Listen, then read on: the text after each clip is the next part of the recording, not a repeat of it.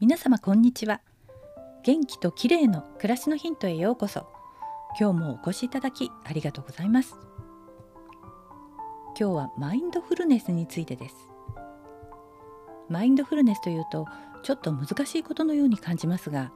私も学びながら少しずつ取り上げていこうと思いますので是非一緒にトライしてみてくださいね。前回は瞑想中に雑念が浮かんだりネガティブな感情が生まれた時には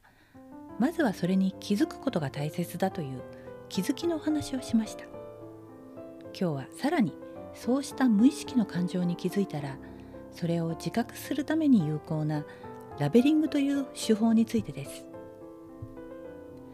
マインドフルネスについて書かれた本にはよくこのラベリングという言葉が出てきます。ラベリングとは気づいたことを言葉に変えて確認することを言うんですね。瞑想を行っている間に浮かんでくる思考や感情に気づいたらそれにラベルを貼るんです。1分間瞑想法の著者吉田正夫さんはラベリングについて感情に対してラベリングをすることで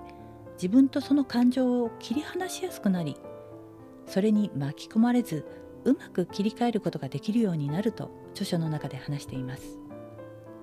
このラベリングは瞑想中に行うだけでなく普段の生活の中でも有効です。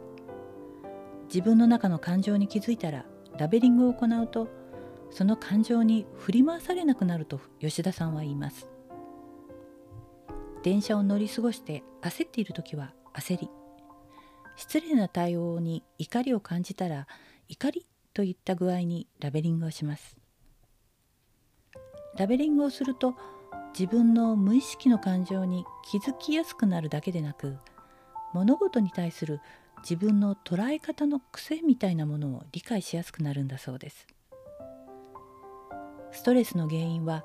出来事そのものではなくてそれに対するネガティブな捉え方にあるんですね。ラベリングを行って心の中に浮かんだ思考や感情と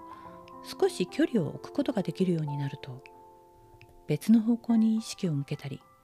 違う考え方ができるようになると言います。皆さんもぜひやってみてください。